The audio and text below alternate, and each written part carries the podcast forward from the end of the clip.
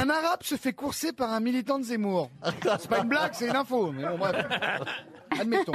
L'arabe rentre dans une église et se déguise en bonne sœur. Le militant de Zemmour rentre à son tour dans l'église et exige des bonnes sœurs de lever leur voile et de donner leur identité. La première lève son voile et dit Bonjour, sœur Marie-Thérèse.